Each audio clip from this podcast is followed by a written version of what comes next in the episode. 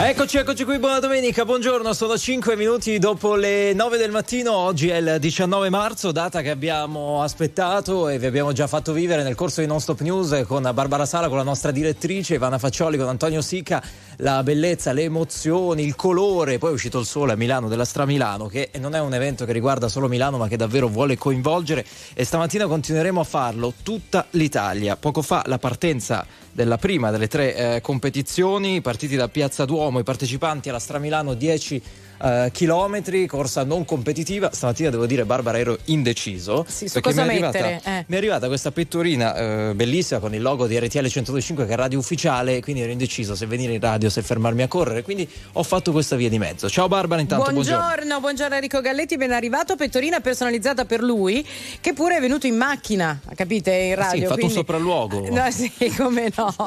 Buongiorno subito a Roma, poi ci colleghiamo velocissimamente con Piazza Duomo. Andrea Pamparana, buongiorno. Buongiorno. Buongiorno, buona domenica. Buongiorno, buongiorno Davide. Buona festa del papà. Eh, eh, sì, ci arriviamo, vero, perché ci stamattina arriviamo. Dobbiamo mettere insieme un sacco di pezzi. Ciao Davide.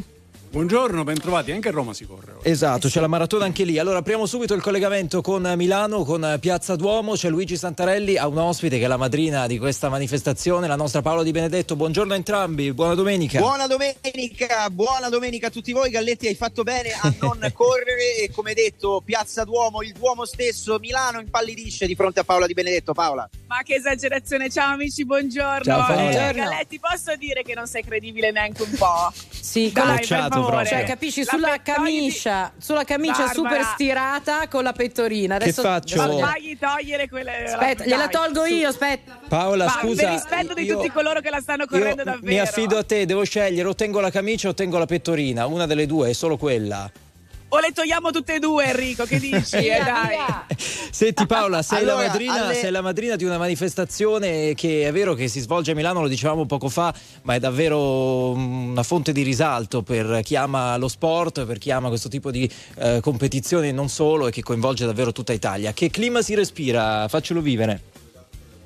Il clima che si respira a primo impatto è proprio un clima di, di, di, di sport, naturalmente, ma uno sport fatto in condivisione, che è la cosa più bella e che è l'obiettivo principale di questa grande manifestazione quest'anno, con un compleanno molto speciale, il cinquantesimo, e direi che c'è un, c'è un clima di unione più che altro. Non male, non male, davvero. E vedete alle nostre spalle Radiovisione, canale trentasei, Li, li partecipanti, i veri normal people, che sono partiti ormai da cinque minuti, e vedete, sono tantissimi, una marea umana alle nostre spalle, che ha lasciato la partenza per la dieci chilometri, quelli per la Stramilano, alle nove e trenta la partenza ancora da Piazza Duomo per la Stramilanina, cinque chilometri, e poi alle dieci da Piazza Castello la partenza dell'Half Marathon, la mezza maratona. Luigi, scusa, c'è stato il sorvolo dei caccia anche, vero? Eh, già venuto? Assolutamente sì, assolutamente sì, naso all'insù per tutti quanti noi in piazza dopo il colpo di cannone sparato dalla stessa Paola Di Benedetto. Esattamente, lo volevo dire, ora dopo vedranno anche le immagini che abbiamo girato. C'è stato un colpo di cannone con l'assessore e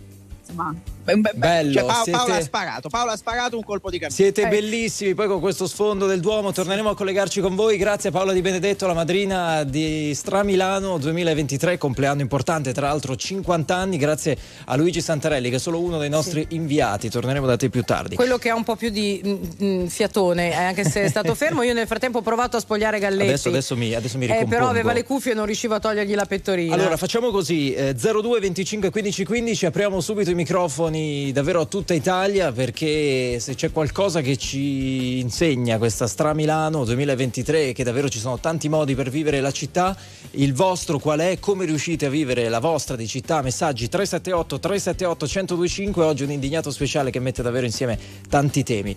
Torniamo tra poco dopo Laura Pausini.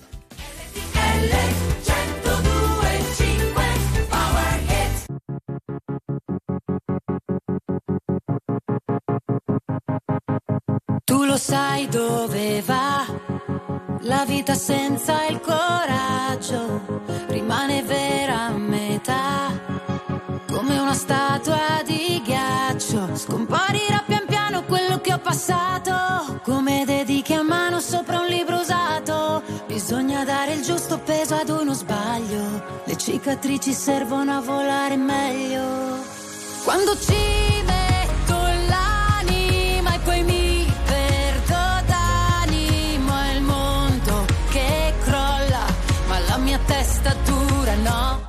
sorriso dalle labbra, come un bicchiere che si rompe sul pavimento. Ci son parole come bombe che bruciano dentro, ma non le ascolterò. Non lascio vincere la rabbia, e cresce come una foresta il mio cambiamento. Scambio quello che temevo per ciò che sento, e non è morto, almeno un buon inizio. In mezzo a questo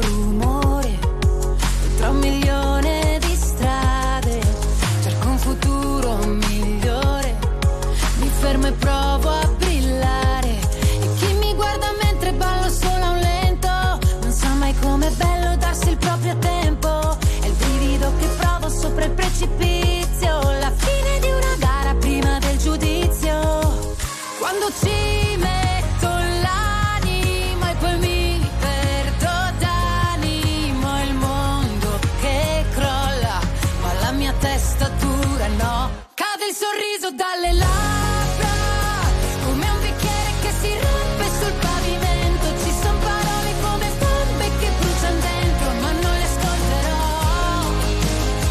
Non lascio vincere la rabbia, e cresce come una foresta il mio cambiamento.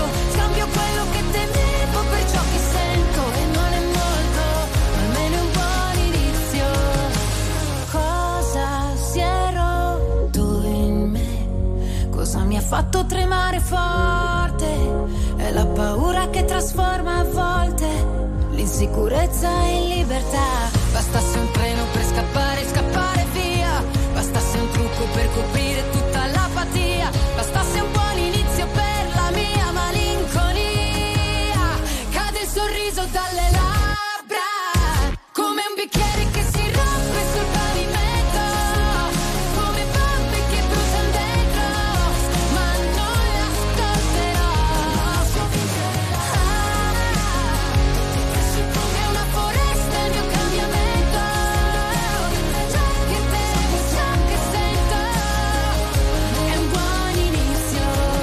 inizio. C'è Laura Pausini su R T L centodue e cinque, nove e dodici minuti. Mi sono cambiato perché insomma nel caso che fosse così. Buona domenica diciannove marzo. Abbiamo aperto con eh, un bel collegamento, devo dire, da Stramilano. duemilaventitré, tre eh, gare in una. Alle nove da Piazza Duomo sono partiti i partecipanti da Stramilano dieci chilometri. Tra pochissimi minuti seguiremo la partenza della cosiddetta Stramilanina, sono i cinque chilometri. Poi insomma alle dieci la Stramilano Half Marathon, lì sono i classici ventuno chilometri abbondanti. Allora vi racconteremo tutto questo, e allo zero due venticinque quindici quindici da subito aspettiamo le vostre chiamate eh, per queste città. E non è un caso, prima Davide e Andrea sottolineavano, anche a Roma eh, c'è la maratona, no? Un modo per vivere le città. È vero, poi qualcuno si lamenta adesso dei messaggi, sono rimasto bloccato nel traffico eccetera, è questione di poche ore, ma vedere davvero le città così, beh insomma lascia qualcosa. Davide e Andrea, poi torniamo a collegarci. Certo, un modo diverso per passare e per vivere le strade di, di una città. Teniamo presente che le metropoli sono, sono un, un sistema nervoso complesso, quindi quando, quando tu tagli a metà un sistema nervoso complesso, comunque a una, una, una fascia della popolazione crea dei problemi, eh? Dei problemi anche considerevoli, però sono, è, una, è una giornata. Qua a Roma è una giornata, non è mezza giornata, perché poi pomeriggio c'è, c'è, la, c'è la partita di calcio con qualche tema di, di anche di rischio di ordine pubblico. Però è un modo diverso anche per, per, per assaporare il fatto stesso che non ci siano le macchine in circolazione, per assaporare una città che è un po' meno caotica di quanto non compaia sempre. Andrea? Sì, non c'è dubbio. Io poi che sono milanese me la ricordo la Stramilano quando ero un po' più giovane. E oggi, come ha detto Davide, anche a Roma, tra l'altro con, con una partecipazione di atleti internazionali, eh, quindi insomma non è una maratona di poco conto, le frecce tricolori, e, e, e tutto serve per, per, per dare alle città un senso diverso rispetto a quello che abbiamo visto in settimana, ad esempio a Napoli, rispetto a quello che abbiamo visto a Milano ieri con gli anarchici. Questa notte a Roma hanno bruciato una ventina di bus scolastici, pensate che, che, che schifo, no? Cioè, eh certo. Una manifestazione di proteste per protestare, bruciamo i bus che domani mattina non potranno andare in giro a portare i bambini eh, nelle scuole come, come si fa in un paese civile. Però ecco, quei colori, no? tre sette otto tre sette otto uno zero due cinque, quei colori e soprattutto quella storia, parlando della Stramilano, era il millenovecentosettantadue quando per la prima volta Milano fu invasa da questa onda di corridori, no, che hanno percorso le sue vie. La prima edizione raccontata alla radio e non è un caso che noi oggi ci ritroviamo a rifarlo, a farlo o a rifarlo in questo compleanno importante della Stramilano. Riapriamo il collegamento con Piazza Duomo, mi sembra inconfondibile la location, c'è Fulvio Giuliani. Ciao Fulvio, ben ritrovato, come stai? Bene, bene, che piacere essere qui, che piacere vedervi, rivedervi, alcuni di voi li vedo abbastanza spesso, ciao Davide. Buongiorno direttore. Un abbraccio forte. Non caro, si può neanche dire, Davide. Che si può dire, neanche colleghi di più, cioè proprio gomito a gomito, no? Con la ragione Fulvio. Beh, beh, beh cioè, quello indiscutibilmente, amici, è la cosa che mi piace sottolineare, il collegamento e la mia, come dire, il mio posizionamento con alle spalle la galleria, però eh, Davide mi perdonerà, e per Andrea, per il milanese Andrea Pamparana avere la galleria alle mie spalle mentre sfrecciano, adesso alzo un pochino l'inquadratura, vedete, questa è la eh, dieci chilometri che è partita alle nove, naturalmente trattandosi di quarantamila persone potete capire che prima di far partire tutti ci vuole un bel po', alle nove e trenta partirà poi la Stramilanina, la cinque chilometri, quella eh, delle famiglie, quella di mamma, papà, nonni, ho visto una marea di nonni che spesso corrono più veloci anche di non pochi dei più giovani o dei diversamente giovani, tantissimi cani. Eh, detto questo, questo è il colore, hanno ragione Davide, ha ragione Andrea nel sottolineare che cosa. L'abbiamo detto anche noi nei collegamenti di questa mattina. È un modo diverso, importantissimo di vivere le città, di riappropriarsi delle città, perché la passione civile è importantissima. Qui a Milano, a pochi metri da dove mi trovo, ieri c'è stata eh, la manifestazione legata all'universo L G B T Q plus, le ben note vicende di questa settimana. Oggi, in questo caso, si festeggia, si va di corsa, si cammina, si passeggia, si sta in città, ma comunque questo è il nostro modo, lo dicevamo anche con il direttore Belpietro, il modo del nostro mondo di vivere le città. Poi ci sono quelli che non lo accettano e quindi scelgono di incendiare, di distruggere, come è successo a Napoli, vere e proprie follie di cui tanto ci siamo occupati. Questa è la parte del nostro mondo che alla fine vince sempre. Ecco, vi, vi vorrei salutare proprio così. È un pensiero che mi permetto di lasciare poi all'indignato speciale, perché questa parte, il nostro modo di vivere le città, eh, tra poco vedremo schierarsi i passeggini per la cinque chilometri, è quello che vince. Guardate, ci potranno essere sempre, ci saranno sempre, Andrea, tu sai, i pirla in servizio permanente effettivo, però alla fine a vincere sono gli altri, sono quelli che in questo momento, vedete, alle mie spalle scorrono per cominciare i loro diecimila metri di corsa o di passeggiata o di camminata veloce, quello che sarà. Questa è l'Italia, questo è il nostro mondo e questa è la Stramilano duemilaventitré. cinquanta Fulvio, anni Enrico, sono tanti eh. eh sono tanti. Io c'ero. Eh, eh, da tu, poco ma c'ero. Tu c'eri da poco, forse non correvi ancora, magari ti ci hanno, ti ci hanno portato, l'hai detto tu, l'hai raccontato per anni da questi microfoni.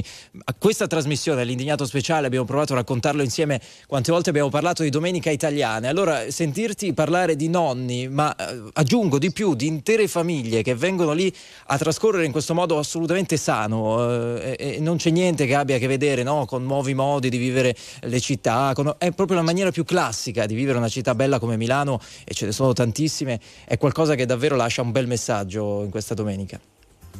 Ma guarda, la forza del classico, sarò rapidissimo, è che si rinnova sempre. Il classico è antitetico al vecchio, il classico è la capacità di ritrovare ovviamente col passare dei tempi, delle mode, dei costumi, ritrovare però qualcosa che ci unisce fra generazioni. È tutto lì, è vedere quella famiglia con il bambino in passeggino e il nonno che ancora ha una bella gamba per affrontare la dieci o la cinque. Grazie Fulvio, come ti intrattieni da qui al prossimo collegamento? Eh, dici ti un po'. Ci, ci ascolti? No, parla, parla, Pensavo, con, parla va, con le va nonne. Va a fare colazione, eh, mentre esatto. Gli altri corrono eh, a fare colazione. Davide, quella, quella già fatta alle sette, qui c'è professionismo. Eh, non è che... Però anche la doppia colazione ha il suo perché, il doppio cornetto. Eh, allora Fulvio, vero, ci vero. sentiamo tra poco, perché come ci ricordavi alle nove e trenta parte la Stramilanina, ok? I cinque chilometri, quindi torneremo Quando da te volete. per farcela raccontare. zero due venticinque quindici quindici, il tema è proprio questo, modi mh, per certi versi non nuovi, ma anche se volete nuovi e originali per vivere le nostre vostre città. Eh, tre sette otto tre sette otto uno zero due cinque per eh, i messaggi. C'è chi subito dice: ma perché non vi siete, non avete fatto il programma da lì, non, non vi hanno mandato tutti a correre? Chi risponde? Davide, Andrea, Barbara. Ma, ma come? Come va come? Eh, beh, c'è qualcuno eh. che lo scrive, effettivamente, c'è qualcuno che dice così. Allora, mh, altri messaggi da leggere. Mh, mi ricordo la Stramilano, primissime edizioni, io c'ero. Eh, c'è chi sottolinea, l'abbiamo detto, però mm-hmm. il racconto che è stato fatto nel settantadue mh, alla radio, mm-hmm. e, e a distanza di, di questo tempo ci ritroviamo a fare esattamente così, giusto perché si parla, no, di cose che mm-hmm. cambiano, ma in realtà a volte non cambiano per nulla. Nel settantasei, quindi qualche anno dopo, la corsa fu aperta anche ai professionisti, che hanno risposto con grande entusiasmo all'invito degli organizzatori, rendendo di fatto la Stramilano ciò che stiamo raccontando oggi. Andiamo al telefono zero due venticinque quindici quindici, una nostra amica collegata, non so da dove, Marina, ma ce lo dice lei. Si chiama Marina, buongiorno. Buongiorno, allora io chiamo da Roma uh-huh. e sono indignata per un fatto che mi è successo, che dopo sedici anni che avevo una macchina che ormai non ha più modo di vivere, eh, mi sono rivolta a un concessionario, sono invalida al cento per cento con eh, eh, centoquattro, legge centoquattro articolo tre comma tre, per poter usufruire, per poter usufruire del quattro per cento della, del beneficio appunto che dà. Mm-hmm. Questa, e questo è quello che, su- che è successo con la legge e con l'auto. Marina, perfetto. A proposito della città, eh, Roma è una città complicata, se hai delle difficoltà a muoverti possiamo immaginare sì. che lo sia ancora di più. Dove sta il rapporto difficile tra te e Roma? Allora, no, io non ho alcuna difficoltà perché ci sono nata e adoro il traffico, adoro camminare con la macchina, quindi io non ho nessuna difficoltà, questo lo devo, lo devo dire. L'unica difficoltà è che eh, appunto, essendo disabile, avendo dei problemi, devo usufruire della mia auto e eh, andando appunto in concessionaria a comprare la, l'auto nuova, vedo che io sono esente da questo beneficio perché non ho l'accompagno, o non sono sordocieca, o non sono malata di mente. Quindi però io vedo che mh, nel mio stabile, nello stabile dove abitano alcuni miei amici e conoscenti, vedo ragazzini, ragazzi che eh, si cambiano la macchina ogni quattro anni appunto per usufruire. Ma per tu sei sicura? Ma tu sei ok? No, perché il problema poi delle auto nelle città, intanto mm. Marina, ti ringraziamo sì, e ti salutiamo. Prego. Il problema delle auto nelle grandi città esiste per tutti, perché noi scherzavamo, dicevamo non riusciamo a fare eh, in un'ora ventuno chilometri, non ce la facciamo. Ci sono dei momenti in cui siamo nelle nostre auto, nelle ore di pun- nell'ora di punta in città, e in eh, un'ora riusciamo a farne forse tre di chilometri, e questo è un problema che si lega poi all'ambiente, all'inquinamento e al fatto che certe zone, certe città diventino invivibili, alla faccia di quelli che si lamentano di quando per queste manifestazioni viene chiusa per mezza giornata una zona e lì diventa invivibile. No signori, è invivibile tutti gli altri trecentosessantaquattro giorni e mezzo, mm-hmm. mi permetto di Marina, dire. Marina, stiamo parlando, l'avrai sentito, non ti sarà sfuggito, della Stramilano, no? Ci siamo collegati con dei posti bellissimi di Milano che ho ospitano questa manifestazione. Qual è a tuo avviso il modo migliore per vivere in assoluto una città? Quello che tu preferisci? Ma non capisco, non, non, scusami, non, non riesco a capire. Io nella mia città ci vivo benissimo, come tutte le grandi metropoli diciamo italiane, io mi ci trovo bene dappertutto perché adoro la città. Quindi non, se ci sono queste manifestazioni ben vengano, stiamo a casa, se no andiamo a, chi può va a piedi o prende un taxi per andare in centro, ma è tutto bloccato pure qui da noi, quindi oggi io sto a casa con mio padre, la festa del papà lo festeggio a casa con mio anche padre. Quello, anche quello, anche quello è un modo, Marina. Poi c'è chi ci segnala al tre sette otto tre sette otto uno zero due cinque, va bene vivere la città in assoluta libertà, eh, però eh, quello che abbiamo visto a Firenze nei giorni scorsi, no? Eh, le immagini le hanno viste tutte, il sindaco che va a placcare l'imbrattatore di Palazzo Vecchio è qualcosa che restituisce comunque il senso di una libertà che forse, forse ci segnala questo ascoltatore, raggiunge a volte dei livelli un po' alti. È stata superata, diciamo così, mm. la linea di confine. Grazie Marina. Quindi sì, prego, buona giornata a tutti. Andiamo allo zero due venticinque quindici quindici. Daniele, buongiorno. Ah no, risponde Daniele, scusate, stamattina è tutto così.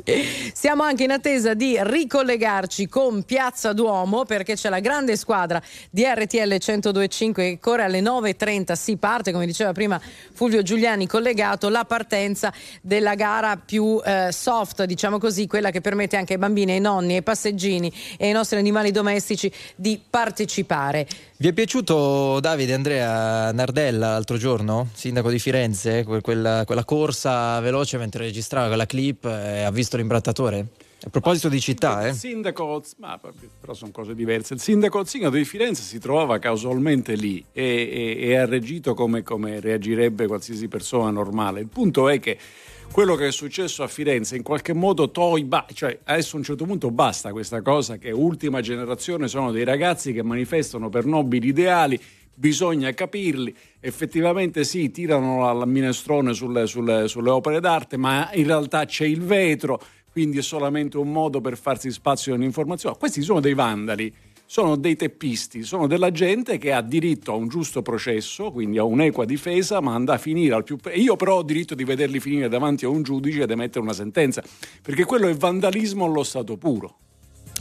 Altro vandalismo anche pericoloso, perché eh, poi possono succedere situazioni di, di, di scontri, no? di... di, di pop- Quando ad esempio questi di ultima generazione occupano la tangenziale di Roma, ma, ma se eh, non, non ne parliamo. E, e, e gli automobilisti imbufaliti scendono e ma se non menano. Diciamo poi sciocchezze. Eh, Andrea, cioè per fare la vernice si è inquinato.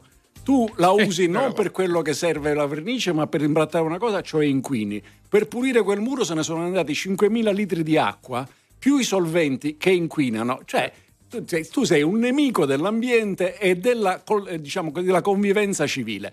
Non si può dirlo perché sono giovani che manifestano, sono giovani, giovani che hanno torto, ma torto marcio proprio. Quindi Nardella, sindaco Nardella, del tutto casualmente era sì. esattamente nello stesso sì, posto. Sì, e, stava e, facendo un controllo esatto. su due... E quindi, no, ma poi, ma poi quello che hai detto cioè, è, è il dato che prevale, cioè cinquemila litri di acqua per cancellare eh, quei, quei, quei, come, si, come si chiamano quelli che hanno imbrattato, adesso non si sa nemmeno, quelli che hanno sporcato Palazzo Vecchio, non si sa neanche come definirli oggettivamente, oggettivamente. Perché Ci... la pietra porosa, la pietra porosa poi assorbe la vernice. Eh sì, poi cioè, loro dicono cosa... usiamo una vernice che si può togliere, eccetera eccetera, ah, però sicuramente bene non fa, ecco, questo è. E cinquemila litri d'acqua per cancellare tutto ciò, diciamo che all'ambiente non fa benissimo. nove ventisei tre sette otto tre sette otto uno zero due cinque, tra poco di nuovo da voi, eh, torniamo in Piazza Duomo a Milano. Luigi Santarelli, a te. Un colpo d'occhio bellissimo in radiovisione dietro di me, la cinque chilometri è pronta a partire tra pochi istanti, la dieci chilometri è partita, la Stramilano vera, se così la possiamo chiamare, alle nove precise con il colpo di cannone della nostra Paola Di Benedetto, la nostra madrina. Dietro di me vedete al traguardo pronti quelli della Stramilanina, così si chiama la cinque chilometri, quella quanto per le manca? Famiglie, tre minuti, anche... tre minuti alla partenza? Tre minuti, stanno portando via il cannone in questo momento, tra tre minuti saranno in partenza per una Stramilanina che si fa anche con i passeggini, si fa camminando, si fa di corsa, si fa insomma in amicizia come si vuole. Allora facciamo così, restiamo collegati, così ci racconti anche la, la partenza della Stramilanina. Sono cinque, sono cinque chilometri, partenza, l'avete sentito, da Piazza Duomo. I protagonisti saranno i più piccoli, mini atleti, diciamo mm-hmm. così, attraverseranno il centro storico della città. Eh, tanti messaggi su, sul gesto del sindaco di Firenze Nardella, sì, vero? Tanti che gli dicono bravo. Beh, va anche detto che in quel momento qualcuno provoca e dice ma se fosse stato qualcuno di destra, di sinistra, di su, di giù, ma io credo che in quel momento non c'entra la fazione politica o il colore, l'unico colore è quello arancione che tu hai visto su un palazzo che è la storia della tua città, e chiunque probabilmente magari, magari qualcuno avrebbe eh, come posso dire, agito in modo eh, meno eh, focoso, cioè avrebbe magari chiamato i vigili, non so, lui ha proprio placcato, ha proprio eh, ha inveito anche contro questa persona perché è colta assolutamente in flagranza di reato. Quindi che vogliamo dire di questo gesto? Ha fatto probabilmente quello che distinto avremmo fatto tutti tutti noi per salvare un bene di tutti. Sì, anche perché diciamo devo che dire, non è la prima volta. Vai, vai, Davide. Il sindaco di Firenze, no? L'abbiamo detto, stava lì, eh, era lì per caso e giustamente è intervenuto. A me è piaciuto di più, perché poi ho visto le immagini, un, uno dei ragazzi, perché ovviamente quella è una piazza piena di persone, piena di, di, di persone. Che... C'erano dei ragazzi lì, giovanissimi, eh, eh, che siccome questo, questo teppista, questo... E, e si è messo a dire noi siamo qua per manifestare, uno di questi ha detto ma che stai dicendo, cia cia cia, gli ha fatto ver- eh, quello ti, ti conforta, cioè è evidente che non ci può essere giustificazione alcuna per buttare della vernice su Palazzo Vecchio, non arrivo neanche a ascoltare quello che stai dicendo, se hai torto hai ragione, perché hai torto per, per principio, perché hai commesso un, erro, una, un, un atto vandalico.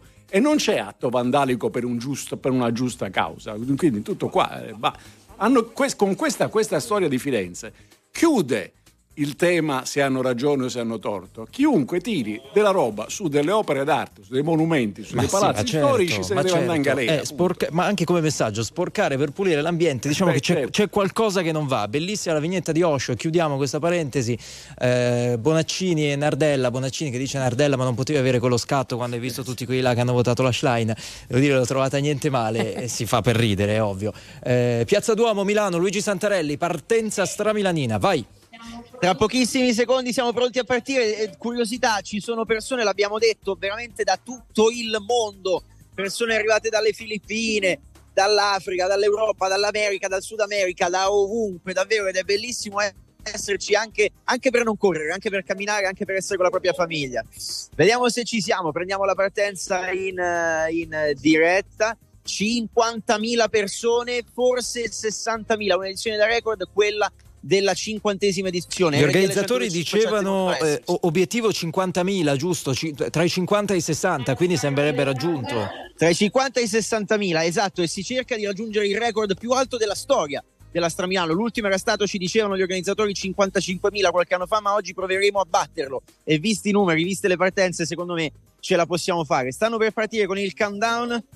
Vediamo ancora, ancora no, ancora no. Tra l'altro segnaliamo, dopo proveremo a collegarci con la Zac, che è all'interno del gruppo della cinque chilometri, che come per la dieci arriverà all'Arena Civica, dove ci sarà il nostro Fulvio Giuliani.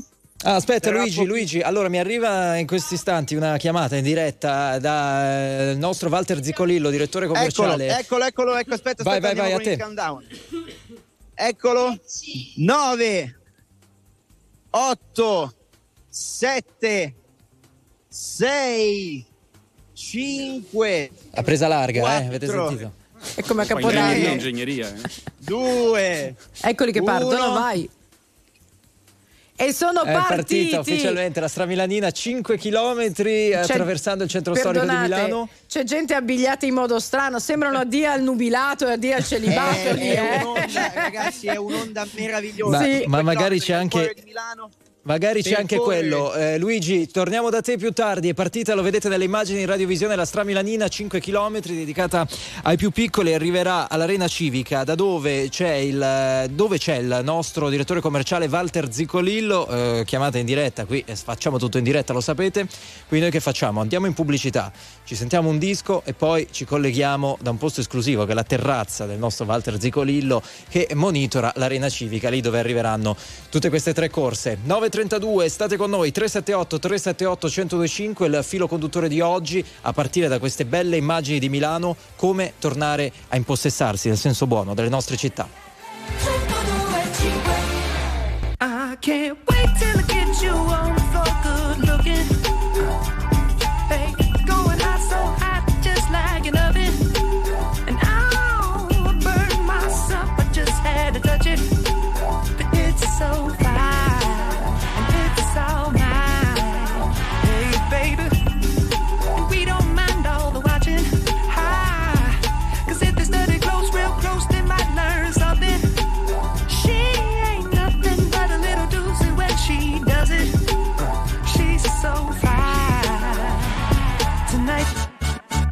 And as long as I got my suit and tie, I'ma leave it all on the floor tonight. And it got fixed up to the nines. Let me show you a few things. All dressed up in black and white, and you're dressed in that dress I like. Love is swinging in the air tonight. Let me show you a few things. Let me show you a few things. Show you a few things about love. Now we're in the swing of love. Let me show you a few things. Show you a few things about love. Hey, stop.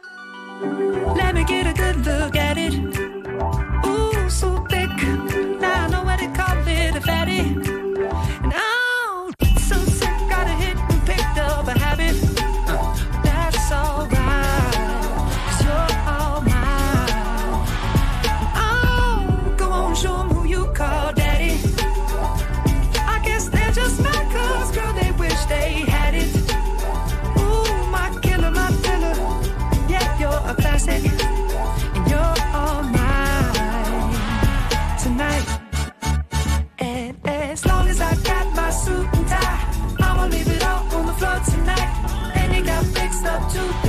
Let me show you a good thing. All dressed up in black and white, and you're dressed in that dress I like. Love is swinging in the air tonight. Let me show you a good thing. Let me show you a good thing.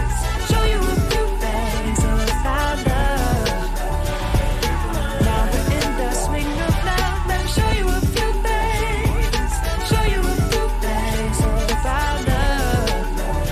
Hey, get out your seat, ho. Uh, all black at the white shows, white shoes at the black shows. Green card for the Cuban links.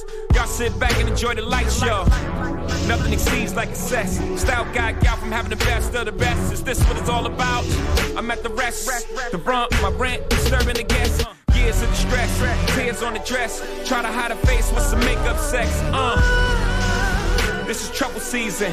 Time for tuxedos for no reason. All saints for my angel. Alexander Wang too. Tight, tight denim and some dunks. I'll show you how to do this, young. Uh, no papers, catch papers, get high. Out Vegas, Sousa's on doubles, ain't looking for trouble. You just got good genes, so a dude tryna cuff you. Tell your mother that I love her, cause I love you. Tell your father we go father as a couple. They ain't lose a daughter, got a son. I'll show you how to do this, huh? Uh. As long as I got my suit and tie, I'ma leave it all on the floor tonight. And you got fixed up to the nines. Let me show you a few things. All dressed up in black and white, and you're dressed in that dress I like. Love is swinging in the air tonight. Let me show you a few things. Let me show you a few things. Show you a few things. It's our love, love, love. Let, let, let me show you a few things. Show you a few things. It's our love. Hey. Sottantai, grande eleganza per il disco di Justin Timberlake insieme a Jay-Z. R T L centodue e cinque, le nove e quarantuno nella domenica della Stramilano, edizione numero cinquanta, ma è anche la domenica dell'indignato speciale. Allora, Walter Zicolillo, direttore commerciale di R T L centodue e cinque, è all'Arena Civica adesso, perché prima abbiamo raccontato la partenza della Stramilanina e arriverà proprio lì. Com'è l'atmosfera, Walter? Veniamo da te, buongiorno. Beh, buongiorno e buongiorno a tutti gli ascoltatori di R T L centodue e cinque. Che bella giornata davvero, eh. L'atmosfera, sono già arrivati prima, tieniti, eh. Vi volevo raccontare questa cosa, i più forti sono già arrivati. Ah sì, sono già Un'altra lì, cioè cosa. Dopo pochissimo, dieci minuti. Qualcheduno è già arrivato, poi no, dell'altra. Qualcheduno è già eh arrivato. Ah, della prima? Della dieci chilometri. Sì, ho visto, ho visto ragazzi, sono stati annunciati. Un'altra cosa oh. vi volevo dire, sapete che questo qui è un impianto costruito nel milleottocentosei, io sono all'Arena, ci abito di fronte a uno spettacolo bellissimo. Un'altra cosa, ci sono adesso centinaia di persone qui davanti che aspettano gli arrivi, è bellissimo davvero stare qui e eh, non vi immaginate quanto entusiasmo ci sia e quanta partecipazione c'è. Ecco, vogliamo, visto che hai questa posizione privilegiata, Walter, dentro l'Arena, questo spazio immenso, come è allestito per questa festa dell'arrivo degli, dei, degli atleti, dei corridori? Beh, ci sono tutte le postazioni per appena arrivati rifocillabili, anche perché mi immagino che lo sforzo sia abbastanza notevole. Io volevo provarci anch'io, ragazzi, ma vista l'età ho rinunciato. Ho, ho, ho ma rinunciato. Ce l'hai la pettorina? La pettorina ce l'ho, eh, la pettorina ce l'ho, la perfetto. pettorina ce l'ho. Perfetto, e perfetto. Casomai l'anno prossimo se fanno una millecinquecento duemila la faccio anch'io. Allora, lì no. eh, ma sì, ma certo, ma ci mettiamo tutti, perché no? Eh, tra l'altro c'è una squadra di R T L centodue e cinque, eh, non, non l'abbiamo ancora ricordato, ma insomma è ben nutrita, eh, ci sono dipendenti di R T L, ci sono, ci sono speaker. Tutti i nostri colleghi che hanno voluto correrla, ma anche in modo competitivo, perché comunque eh, sono ragazzi che in pochissimo tempo possono fare anche dei record, perché corrono tutti i giorni, certo. Si allenano tutti i giorni per questa Stramilano. Quindi la squadra di R T L centodue e cinque è anche la squadra degli ascoltatori, perché noi abbiamo regalato una cinquantina o anche di più di iscrizioni. Sì, sì, esatto, vero? esatto, esatto. È davvero, è davvero una manifestazione che entusiasma la gente e crea tanta partecipazione. Credo che quest'anno ci sia stato il record di iscritti. intorno ai sessantamila, eh. si diceva, ne ho parlato ieri, ma sono tantissimi. Eh. Niente male, niente male, caro Walter. Allora, lì dove ti trovi tu, in Arena Civica, arriverà eh, la Stramilano dieci chilometri e ci dici che qualcuno è già arrivato, e anche la Stramilanina cinque chilometri. Eh, questo, questo vi dico, io stavo arrivando prima e sentivo eh, eh, Anzi Mario, alcune attrita già intervistate, dico sarà arrivato qualcuno. Adesso mi informo meglio perché l'hanno intervistato in diretta. Allora, grazie al nostro Walter Zicolillo, collegato dall'Arena grazie Civica. Chiedici la grazie linea quando vuoi, va bene, che torniamo certo, da te. Certo, certo. Ok, grazie. Tra poco torniamo in Piazza Duomo. Eh, vedo la Zacca a proposito di colleghi che si sono messi la pettorina, ma per davvero, non come i nostri inviati. Ciao per Alessandra. Ultima. Mi sentite? Sì. Molto bene. Buongiorno. Dove sei? Perfetto. Sono in corso Matteotti, è partita la Stramilanina, che sono cinque chilometri, è un mare di gente, bambini, eh, passeggini, cani, insomma è bellissimo, veramente è, una, è un effetto bellissimo vedere Milano che si è unita per questo cinquantesimo così importante. Quindi partiti... Io cammino ovviamente, non eh, corro. Vabbè, eh. insomma, ogni, ogni, ognuno fa quello che crede. Partiti alle nove e trenta, eh, per chi non è di Milano dacci un'idea, che punto sei più o meno? Eh, siamo praticamente, abbiamo fatto il giro, dalla partenza dal Duomo abbiamo fatto il giro, siamo esattamente alla via parallela dove si trova il Duomo di Milano. Adesso gireremo, eh, siamo nei pressi di Piazza San Babila, e eh, ovviamente questo percorso un po' a zigzag ci porterà all'Arena Civica, dove arrivano tutti praticamente. Cioè sono nella zona del quadrilatero della moda, per intenderci. Esatto, esatto. Quindi butta un occhio alle vetrine, Zac. Già ti ammiro molto il non fatto posso, che... sono concentratissima.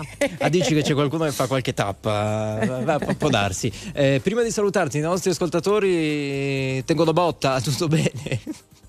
Sì, sì, i nostri ascoltatori, anzi dopo magari vediamo anche di raggiungerli, erano tutti entusiasti di partecipare, veramente c'è un clima, un'atmosfera molto molto bella. Poi sta anche uscendo il sole che fa capolino da un po' di nuvolette, quindi insomma non può che andare bene.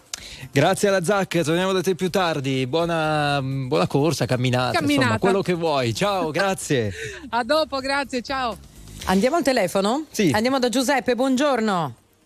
Buongiorno, senta, Giuseppe da Vigolo Marchese di Castellarquato, provincia Au- di Piacenza. Okay. Auguri, eh? Grazie, ah, grazie. È grazie. San grazie Giuseppe mille, oggi. Grazie mille, grazie. Ok. Eh, io avrei una papà. domanda. Sì, grazie, anche quello, sì. Meno doppi male. Auguri, doppi grande, auguri. Vai. Con gran piacere. Eh, avevo una domanda per il dottor Giacalone, che ha detto che vorrebbe vedere questi imbrattatori davanti a un giudice presto. Ma io mi domando, ma che tipo di pene danno a questa gente qui? Se sono sempre quelli, anche quelli di Napoli, no? Che le fanno? Evidentemente non ci sono pene abbastanza dissuasive.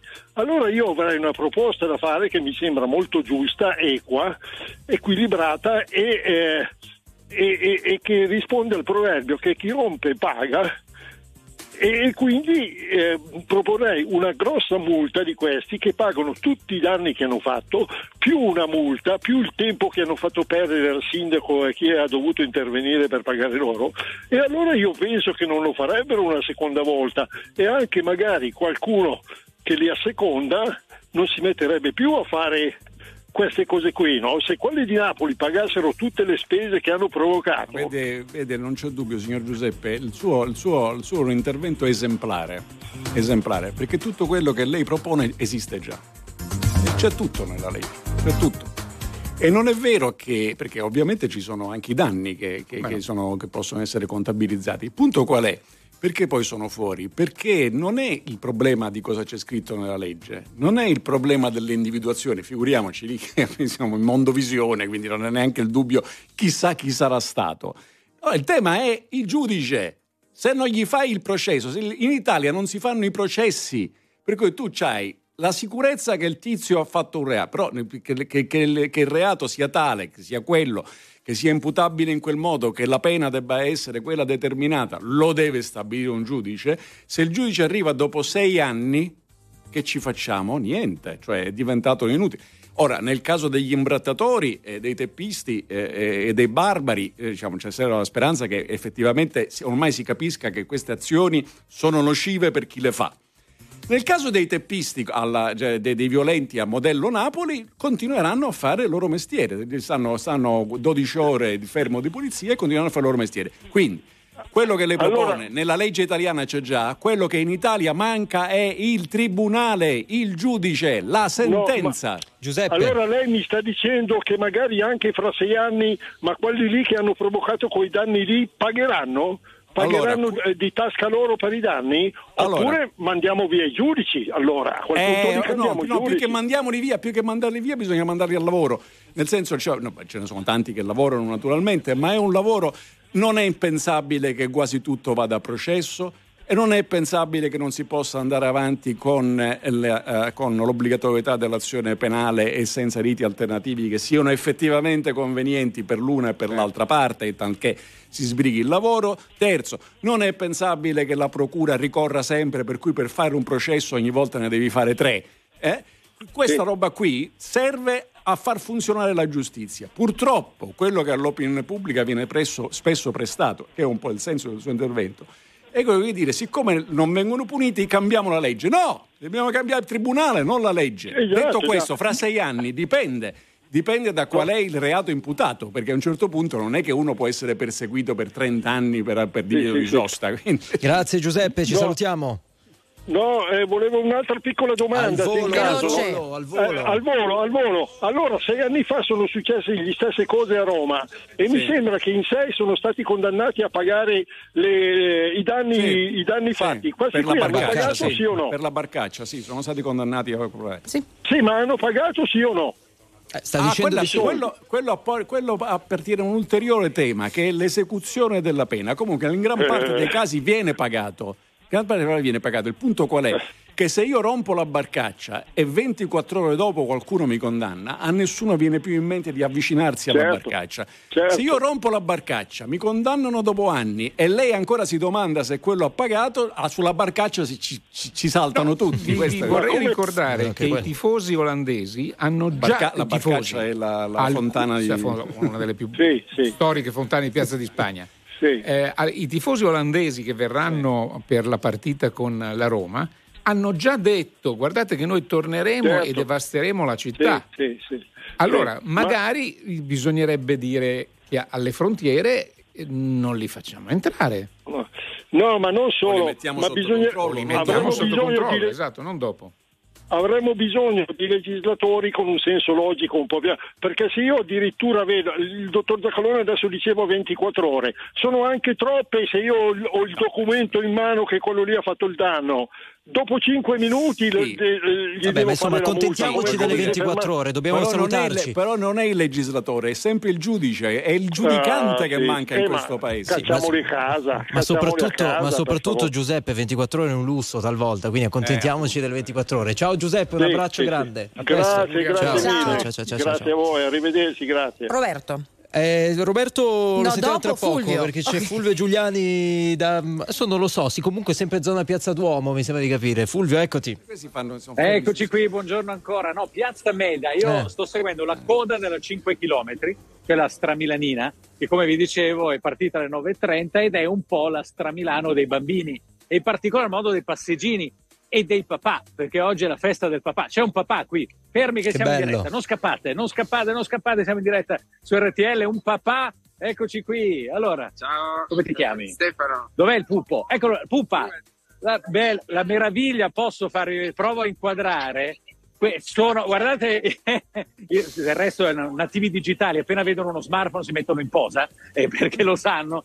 Quanti bimbi? Quindi in tre, giusto? Tre bambini mi stanno tirando anche il cavo. Un altro papà, vieni, che la, vieni avvicinati tu, perché il bimbo mi sta tirando il cavo e quindi non riesco a avvicinarmi. No. Nome? Federico. Federico, Federico papà, ti stanno adeguatamente festeggiando sì, oggi? Sì, da stamattina. Ma la bellezza della Stramilanina con i passeggini, vogliamo dire due parole su questo, dai?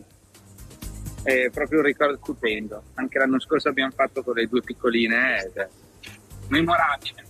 Si sta sentendo, non so se sì sì sì so lo sentiamo anche molto. perché anche perché Fulvio se lo ricorderanno anche loro, l'impressione poi crescendo vista la storia voi, della Stramilano. Eh, Fulvio, eh, fagli i complimenti, loro sono iscritti alla Stramilanina, fanno la doppia fatica perché la fanno spingendo le, no, le carrozzine. Assolutamente, non è cosa da poco, tu lo sai. Tant- lo so molto bene, ecco, come dire, anche se ormai i miei hanno abbandonato i passeggini e vanno rigorosamente a piedi o in braccio, quindi è molto peggio.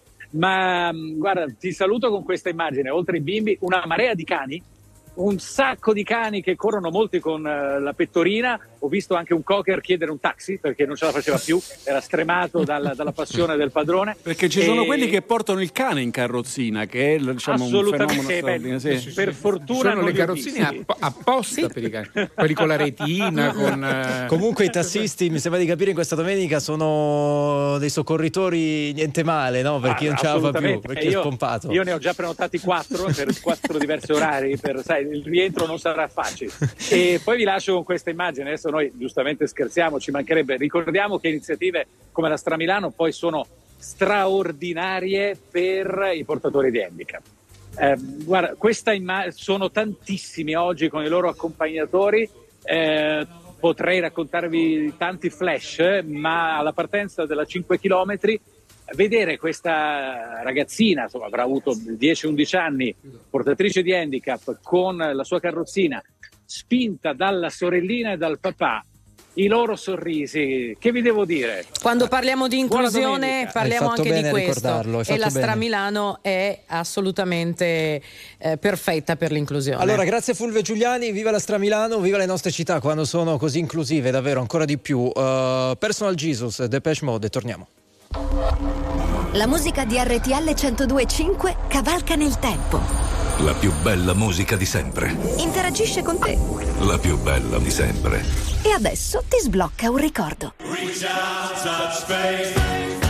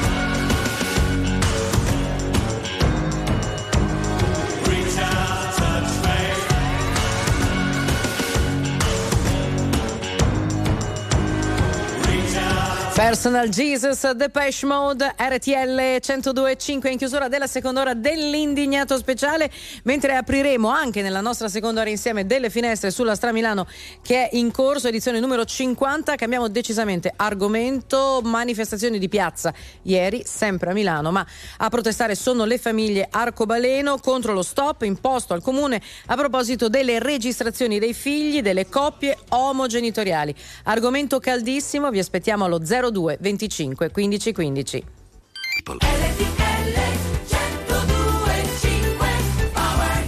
Non è tardi, è tardi per portarti via da questo cesso, no, che non è tardi, è tardi per la vita che mi chiedi adesso, che, che ritardi e parli, che mi vesto e faccio tutto presto e sono pronto per la sfida e tutto il resto.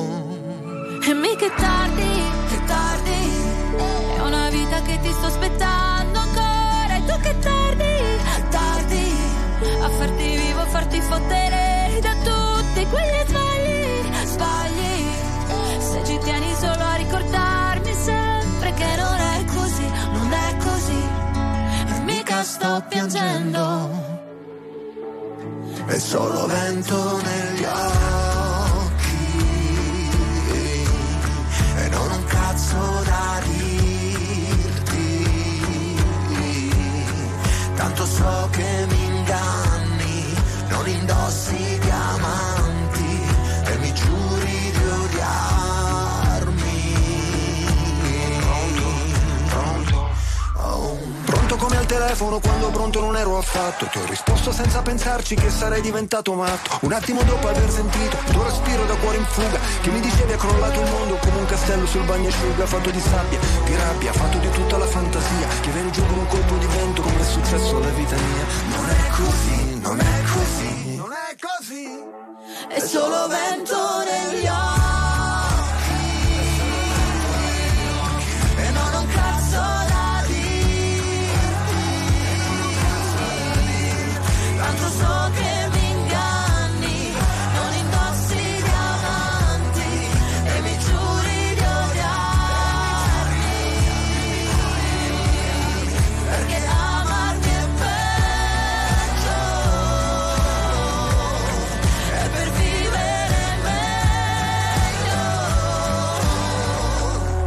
non è mai troppo a colpi di vento il risentimento non riuscirà a dominarci, stai sotto vento, alza la vela, non riusciranno a fermarci, nemmeno a costo di naufragare, dentro le notti tagliate a pezzi, dalle scie luminose dei razzi, come i flash sui palazzi, forse è Dio che scatta una foto per ricordarsi di noi, i nostri nomi, le nostre storie, i nostri timidi eroi, sembra una festa di qualche santo vista da un altro pianeta, cuore che batte in un petto di atleta, dritti alla meta.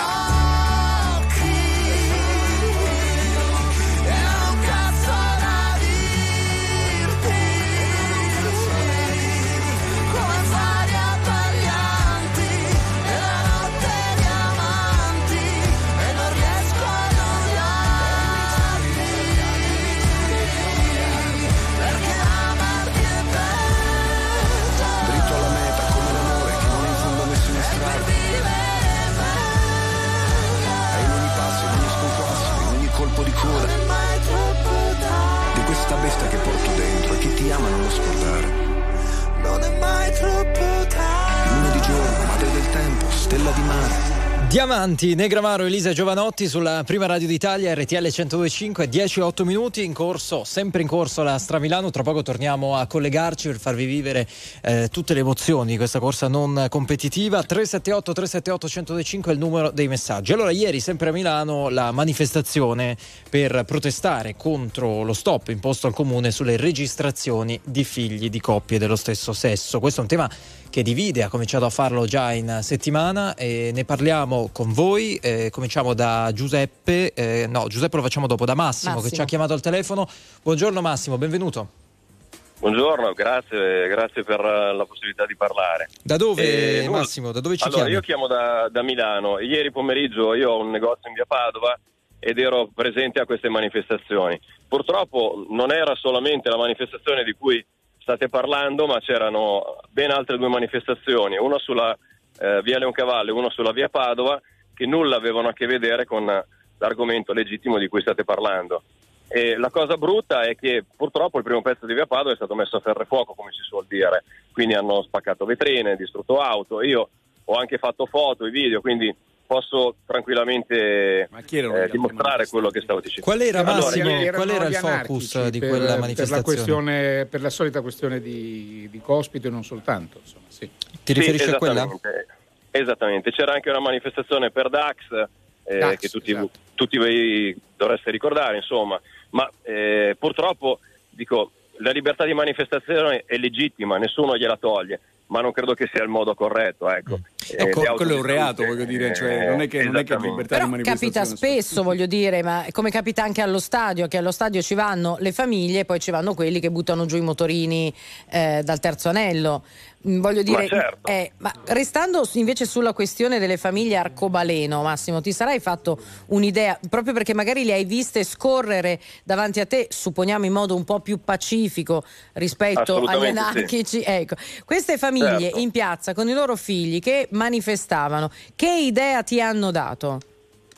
Ma guarda, io eh, ovviamente, non ovviamente, io sono genitore, quindi ho due figli, però... Eh, Non ti sentiamo sì, più Massimo, ora sì, ora sì, vai. Se queste coppie decidono di prendere in adozione dei bambini, io credo che sia legittimo, eh, quindi piuttosto che eh, i bambini abbandonati... Però non si parla di adozioni proprio, eh? Non sono proprio adozioni. Sì, non sono proprio adozioni perché eh, non vogliono legittimarle. Il sindaco Sala diceva che lui... Eh, ne avete trasmesso anche voi comunque la, la sua registrazione. Lui ne parlava... ma diceva che poi la magistratura gli bloccava tutto. E, però io ripeto, secondo me piuttosto che lasciare in giro questi, questi ragazzi, questi bambini, in qualche maniera è meglio dargli una forma giuridica e, sicuro, e quindi riconoscerli. Okay. E, e quindi però non sono in giro questi bambini, sono già in un contesto familiare, il problema è proprio certo, questo, certo, il problema è proprio certo, questo. Certo. L'adozione da parte poi eh, delle coppie omosessuali è un discorso, così come anche l'adozione da parte dei single è un altro discorso. Qui, certo. qui è un, se volete guardate in, in due secondi, perché la storia di queste due donne ha fatto il giro eh, sui giornali e, e tra le notizie eh, ci sono queste due donne unite civilmente da sette anni, quarantuno anni lei, eh, trentaquattro la mamma biologica della bambina che è nata a eh, gennaio, e la donna che non è legata biologicamente alla bambina adesso di fatto non è più sua madre. Cosa succede? Che adesso dovranno rivolgersi a un tribunale, assistenti sociali, spese legali e tutto per avere un qualche riconoscimento legato appunto alla bambina sì, che que- è nata in quel contesto. Eh, la questione è questa, che ricordiamo che ci sono bambini che già, cioè ci sono già situazioni così che esistono, ecco, che rischiano di restare in un limbo. Grazie Massimo per essere stato con noi, ci sentiamo presto. Eh, Davide, Andrea, eh, rispetto a questa questione qual è il punto fondamentale secondo voi? Allora, il punto fondamentale, veramente decisivo, è riuscire a capire esattamente di cosa si sta parlando, perché vengono messi assieme questioni completamente diverse, diverse. completamente diverse. Già anche nei messaggi. Tanto per capirsi, la maternità per altri, altresì detta eh, gravidanza surrogata, c'entra niente. Io sono, io sono personalmente contrario, ma questo è irrilevante, non c'entra niente. La questione della iscrizione, il, il, il sindaco Sala non è stato il primo sindaco a essere stato fermato su questa strada e, e verrà fermato chiunque, qualsiasi sia, lui potrà anche riprendere a farlo e verrà rifermato. Perché? Perché manca la base normativa. Base normativa perché? Perché quando io vado a registrare un bambino, tra l'altro ai tempi in cui l'ho fatto io c'era ancora bisogno del testimone, adesso diciamo così preso atto che nascono pressoché tutti Presso, presso strutture ospedaliere, eh? Quindi c'è, certo. c'è, c'è il certificato, diciamo, è incorporato al, al, all'appena nato, però hai bisogno del testimone perché? Perché andava no, normalmente il padre a registrare, il testimone che tu fossi il padre. Il modulo prevede l'ovvio, lo scontato, non è che uno è politicamente eh, corretto, è proprio che a questo mondo c'è una madre e un padre. Se si presenta una condizione diversa, Io non ho, io sindaco, io anagrafe, non ho la base giuridica per poter compilare madre, padre, mettendoci, come qualcuno proponeva, genitore uno, genitore due, queste cose un po', un po' bislacche. Allora, però attenzione, cosa succede? Già oggi in Italia ci sono eh, genitorialità omosessuali riconosciute, certificate, trascritte. Perché? Perché mettiamo il caso siano due, due donne, per esempio, ma uguale, è la stessa cosa se sono due uomini. Una è la madre biologica e quindi è già registrata. L'altra chiede al tribunale l'adozione speciale, perché quel bambino, perché bisogna tutelare il bambino, quel bambino già vive in una famiglia dove c'è due per quelle due donne. Che succede se la madre biologica finisce sotto un treno? L'altra è un'estranea, certo. Quindi non, non avrebbe nessuna Nessun possibilità diritto. Neanche di aiutare il bambino. Allora, in questo caso il tribunale dice no, fermi tutti. La convivenza c'è già, questo sta già in casa, o questo, questa sta già in casa con, questa donne, con queste donne, quindi riconosco l'adozione speciale. Ergo sono tutti e due genitori. Terzo elemento di, questa, di questo, che è un po' complicato, terzo elemento è la, la, il regolamento europeo sul riconoscimento di, di, di genitorialità, che proprio la scorsa settimana il Parlamento italiano, la Camera dei Deputati, ha votato contro, e trovo che sia un grossissimo errore aver votato contro, perché ancora una volta non c'entra niente la, la, la, la, la surrogata, non c'entra niente, non c'entra niente neanche i gay. Cioè, il concetto è una genitorialità riconosciuta in uno qualsiasi dei paesi dell'Unione Europea o da uno qualsiasi dei tribunali dei paesi dell'Unione Europea deve essere riconosciuta anche dagli altri. Giusto, questo è a tutela anche dei bambini italiani, cui il tribunale italiano ha già riconosciuto una genitorialità in capo a due persone dello stesso sesso. Se il paese dove io mi reco non riconosce quella sentenza, parte la denuncia, c'è un adulto con un bambino in camera, da letto, eh, ma non è suo figlio. No, ci guardi che è mio figlio, mio... ah, nel suo paese è suo figlio, qui non è... non è... Ovviamente questo è un caos. Quindi per riuscire a discuterne devi necessariamente conoscere un po' meglio la materia, e non fare una questione di tipo ideologico o meno ancora di, di colorazione politica, perché questo è demenziale. Io per esempio non so come, però sono contrario alla surrogata perché trovo che sia una forma di riduzione in schiavitù degli altri. Però sì, anche perché si può pensare diversamente. La, la questione dell'utero in affitto, vedo che ci sono anche dei messaggi da questo punto di vista, non ha niente a che vedere. Innanzitutto, ad esempio, due uomini, no? Un figlio, una figlia, insomma, vogliono adottare. È evidente che non posso, non c'è una madre che ha prodotto questo figlio, no? Cioè sono due uomini che si sono rivolti ad una terza persona, ad una terza figura che è in, in, inevitabilmente una donna, perché questa purtroppo a meno che non è, sia un'adozione. È, è, no, certo, sull'adozione. E, e, e nell'altro caso, eh, guardate che quello che ha detto in, in, nei giorni scorsi Lucetta Scaraffia, che insomma non è esattamente contraria a questo genere di, di dibattito, beh, nella, maggior, nella stragrande maggioranza dei casi le donne che concedono l'utero in affitto sono donne povere. Allora, perché lo fanno per soldi, di fatto fa, beh, per una gravidanza anche sui diecimila dollari. Scusate, andiamo modo. un attimo da Luigina al telefono, che ha qualcosa da raccontare. Zero due venticinque quindici quindici. Buongiorno Luigina, benvenuta. Buongiorno, buongiorno. È un tema che molto, perché anche io sono una nonna arcobaleno. Dove, dove ti trovi, Luigina? Da dove Arezzo, ci chiami intanto? Da Arezzo, Arezzo. Prego. Sì. Eh, mia figlia non è la madre biologica, però è la mamma. Noi siamo i nonni, gli zii, e eh. la scuola è accettata perché la società è molto più avanti, i bambini sanno che hanno due mamme, ma con un'estrema naturalezza.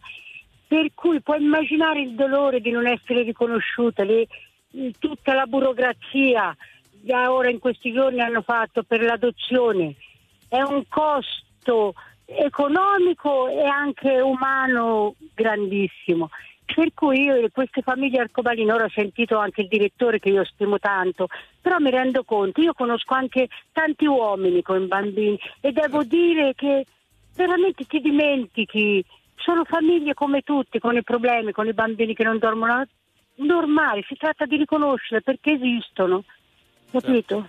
No, attenzione, attenzione, si, attenzione signora Luigina, noi siamo sostanzialmente d'accordo al novantanove per cento, però attenzione, non basta che una cosa esista per riconoscerla. Il mercato della droga esiste, io preferirei che non esistesse, cioè, il paragone lo combatto. È un po', un po' forte. No, però, no, per dire non basta, non sì, basta sì, che una cosa sì, esista perché esista per allora, una cosa è per esempio però conoscerla esattamente. Eh, certo, bisogna conoscerla. Mm. Una cosa è l'adozione. Io sono favorevole, mi ci mancherebbe altro.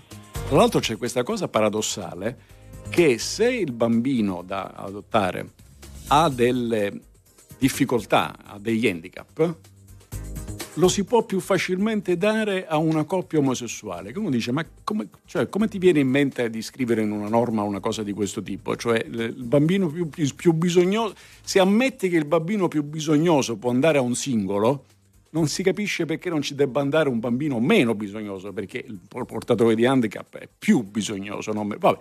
Ma a parte queste cose bislacche, una cosa è l'adozione, in cui sono favorevole.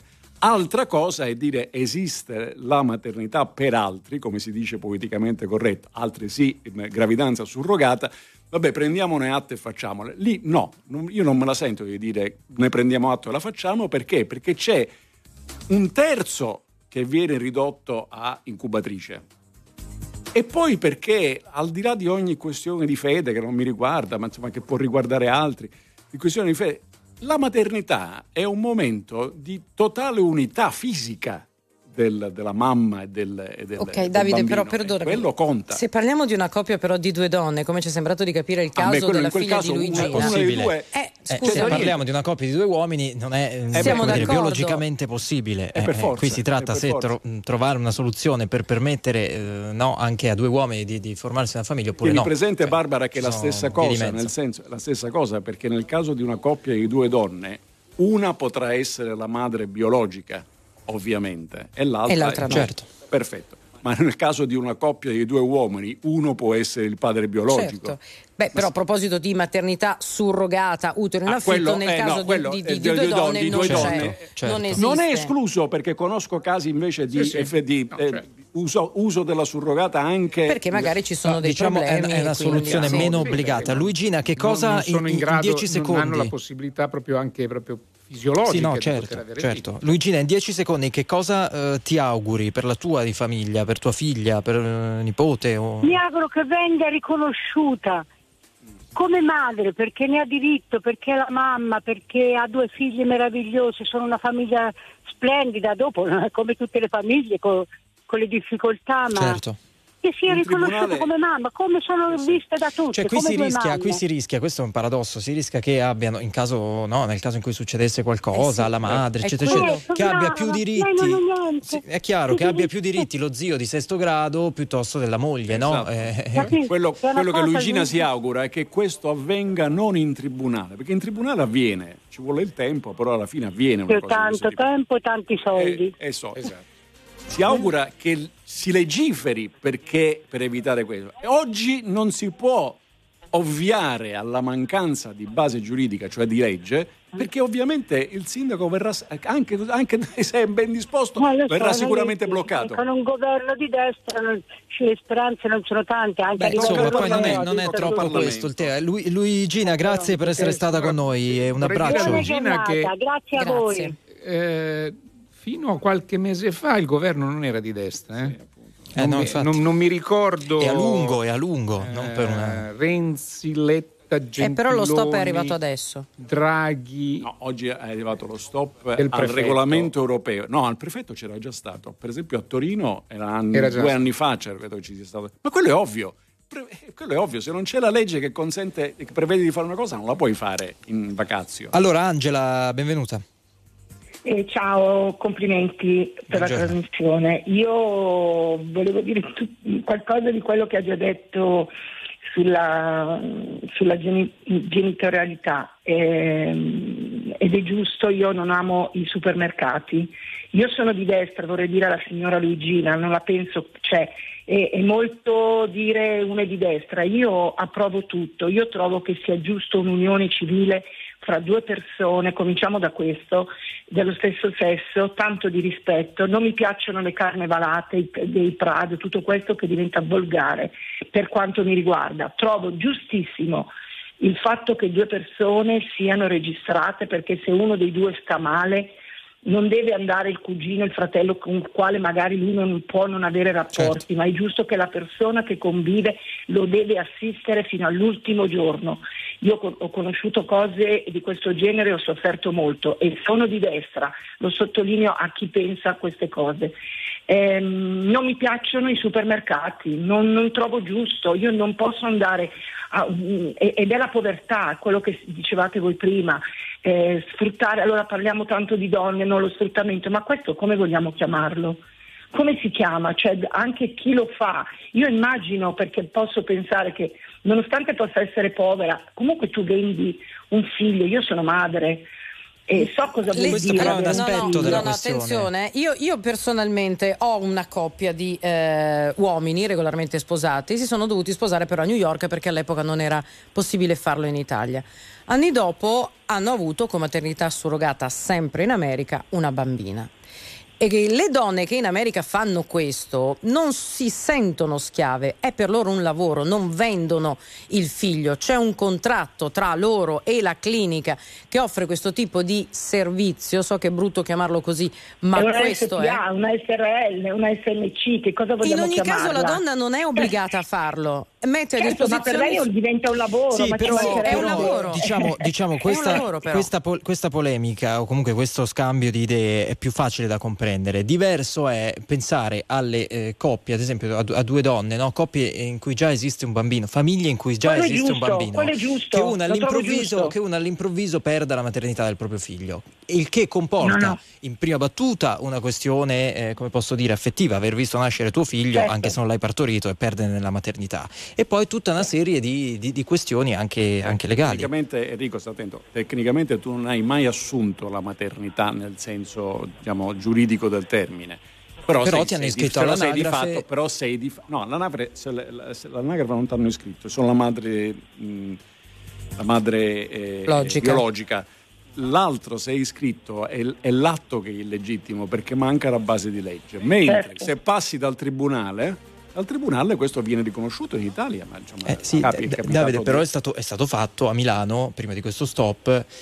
E, come dire, era, l'atto, era un atto. Ma il sindaco Sala lo sapeva benissimo perché sapeva cos'era successo a Torino, sapeva, lo sapevano, lo sanno tutti. Cioè, io posso forzare la mano sull'anagrafe che gestisco, ma il primo che fa ricorso è ovvio che si ferma tutto. Ma questo, c'era perché, da prevedere, questo non significa ciò, che eh. ma no, ma era garantito, era scontato. Il problema non è che sia giusto perché è accaduto, è che devi fare la legge dove che eviti che questo accada. Allora grazie Angela, grazie davvero. Posso solo dire una cosa? Al volo, un davvero P S, in trenta secondi perché dobbiamo andare. Vorrei, eh, vorrei che il sindaco Sala, oltre che prendere queste cose così di petto, magari pensasse anche un po' alla sicurezza a Milano. Vabbè, questo, questo, una, è, una questo è un tema. Ci sarebbero altre mille cose. Prefetto, voglio dire. Anche un tema complicato. Ma la sicurezza dai. penso che dai, sia dai. un po'. Grazie Angela, Angela, grazie, grazie. Allora torniamo a Milano, riapriamo il collegamento. Luigi Santarelli, dove sei? Mi trovo in via Manzoni, quindi esattamente ancora nel centro, nel cuore di Milano. Sto seguendo le mie spalle, la vedete in radiovisione, la cinque chilometri, la Stramilanina. Questa è la coda che va leggermente più pianino, ma che comunque si gode la passeggiata, si gode il centro di Milano e il tempo effettivamente ha tenuto, quindi Paolo Corazzon di Trebi Meteo aveva effettivamente ragione ed è bellissimo vedere che tutti quanti quelli che stanno correndo, cani e animali inclusi, hanno R T L centodue e cinque letteralmente sul petto, perché sulla pettorina della Stramilano c'è il nostro logo di una radio che quest'anno per i cinquanta anni ha scelto di accompagnare queste cinquantacinque, forse sessantamila, lo sapremo nel pomeriggio, persone che stanno percorrendo il centro di Milano tutte insieme. Ecco, noi nel frattempo Luigi è alle dieci, quindi poco meno di mezz'ora fa è partita la mezza maratona, corretto, ventuno chilometri abbondanti. Esatto, ventuno chilometri e cinquantasette metri se non mi sbaglio, partita da Piazza Castello, ritorneranno in Piazza Castello, si cerca di battere un record e i più favoriti sono tre ragazzi kenioti che hanno fatto un'ora e quattro minuti circa, quindi insomma stiamo parlando di tempi importanti, chissà che oggi non riescano a superare il loro record. Noi invece qui ce la prendiamo un po' più tranquilla, camminiamo, eh, mi sembra di vedere, diciamo la verità, mi sembra di vedere che sono più quelli che fanno la passeggiata, no, Pi- piuttosto che quelli che la prendono seriamente. L'importante è partecipare, voi me lo insegnate, tra l'altro ho dovuto spiegare all'organizzazione che la mia pettorina è solo di facciata, che io non partecipo, perché hanno detto dai forza corri, ho detto ma non se ne parla proprio, in ogni caso seguo con piacere il calore del, del centro di Milano. Grazie, grazie Luigi Santarelli, uno dei nostri inviati per seguire la Stramilano duemilaventitré, edizione tonda, cinquantesimo anniversario, e continueremo a farlo per tutta la mattinata.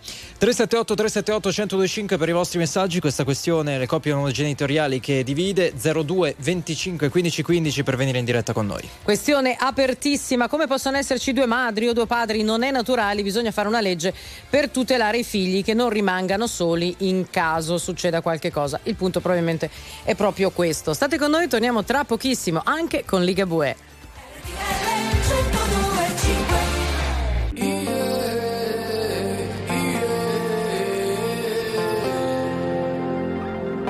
Siamo la sorpresa dietro i vetri scuri, siamo la risata dentro il tunnel degli orrori, siamo la promessa che non costa niente, siamo la chiarezza che voleva molta gente.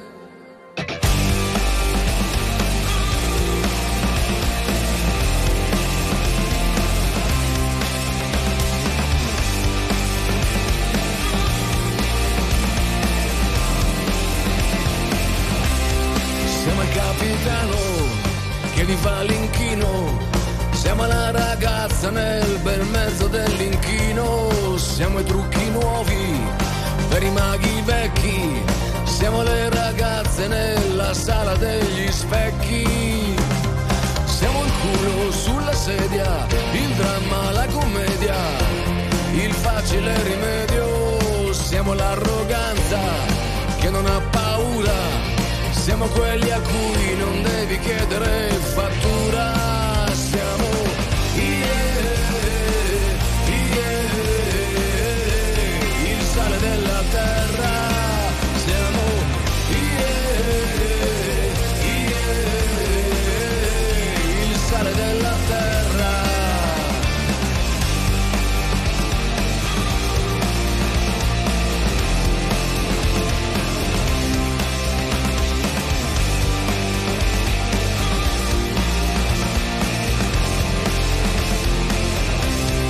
Siamo l'opinione sotto un libro paga, siamo le riunioni qui nel retro di bottega, siamo le figure dietro le figure, siamo la vergogna che fingiamo di provare, siamo il culo sulla sedia, la farsa, la tragedia, il forte sotto assedio, siamo la vittoria della tradizione. Siamo furbi che più furbi di così si muore, siamo yeah, yeah, il sale della terra, siamo yeah, yeah, il sale della terra.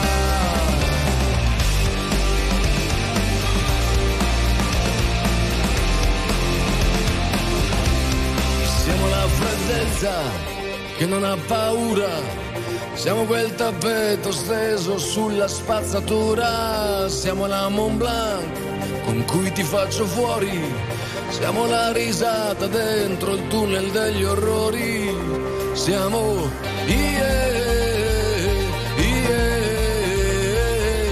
il sale della terra, siamo yeah, yeah, sale della terra, siamo yeah, yeah, il sale della terra, siamo yeah, yeah,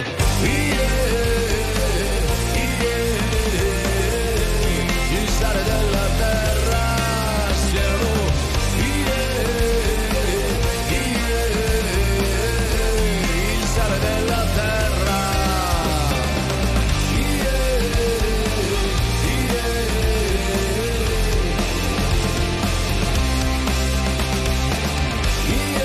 Luciano Ligabue, il sale della terra, R T L centodue e cinque alle dieci e trentasette, ultima parte dell'indignato speciale. Allora andiamo da Massimo allo zero due venticinque quindici quindici. Buongiorno Massimo. Buongiorno a tutti, buongiorno. Ciao. Da dove? E da Roma. Vai. Sono Massimo, papà di due bambini avuti con la gestazione per arte insieme a mio marito. E volevo fare un quesito perché so, vi sto ascoltando, volevo chiedere alle persone presenti o comunque che intervengono, quando parlano di eh, mercimonio o comunque di utilizzo e riduzione di schiavitù delle donne che si prestano a, insomma, eh, si prestano a fare la gestazione per altri, se hanno mai avuto modo di conoscerle queste donne, se hanno esperienze personali o dirette. Cioè, nel senso, si parla per cognizione diretta di questo argomento? Sì, ma per, mi scusi, signor Massimo, mi, mi scusi, sì. signor Massimo, perché lei pensa di conoscerle tutte? No, no, no, no, ne conosco molte, ah, ecco. ne conosco tantissime, ma, molte. Sì, diciamo, più, diciamo, diciamo che più, se, lei, se lei ne frequenta lei ne due, qualcuna, due o tre al giorno sarà, sarà, sarà intorno al tre per cento. Lei ne conosce qualcuna? Sì. Quante? Sì. E dove? No, non è il problema quante, è che... Ne, è che il fenomeno non è quante ne conosce lei, quante ne dove conosco io, quante, quante ne conosce no, Andrea. Voglio... È no, che no, lei... No, no, no, no, no, ma le spiego subito dov'è il trucco retorico. Lei parte dal principio dicendo, siccome io l'ho usata, so cos'è, no, no, no, no, tu non no, l'hai no, usata, no, non puoi no. parlarne. No, no, no perché lei non conosce questo. quel mercato, non può conoscere, lei non può conoscere l'eventuale Date. riduzione in schiavitù, anche no, perché no, lei non può conoscere tutte queste persone. Questo discorso, questa è disinformazione mm. così, perché l'argomento deve essere trattato con un'altra delicatezza, un'altra modalità. Esattamente. Okay, perché è un argomento importante e quindi, e quindi non si può dire io lo conosco e gli altri no. No, no, io Giusto? lo conosco, no, no, no, io lo conosco, io sto facendo una domanda, se lei lo Prego. conosce, punto. Prego. Vabbè, questo, al di là di questo, di Massimo, questo. qual è l'equivoco? Qual è l'equivoco? L'equivoco Secondo che te. le donne, soprattutto, poi bisogna fare un distinguo dove questa, questa pratica viene fatta, no? Eh, Chiaramente, se parliamo degli Stati Uniti e il Canada, non possiamo pensare che donne americane possano essere ritenute in schiavitù. Sono donne che lo scelgono per motivazioni personali.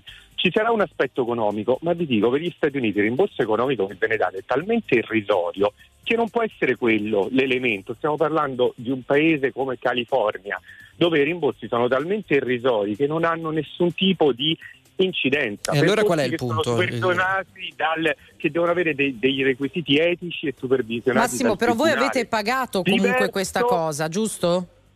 Co- certo. Quanto avete pagato? Ma- Ma non si tratta di soldi, non si tratta di pagare. Questo è l'approccio sbagliato, che voi parlate di soldi e di pagare.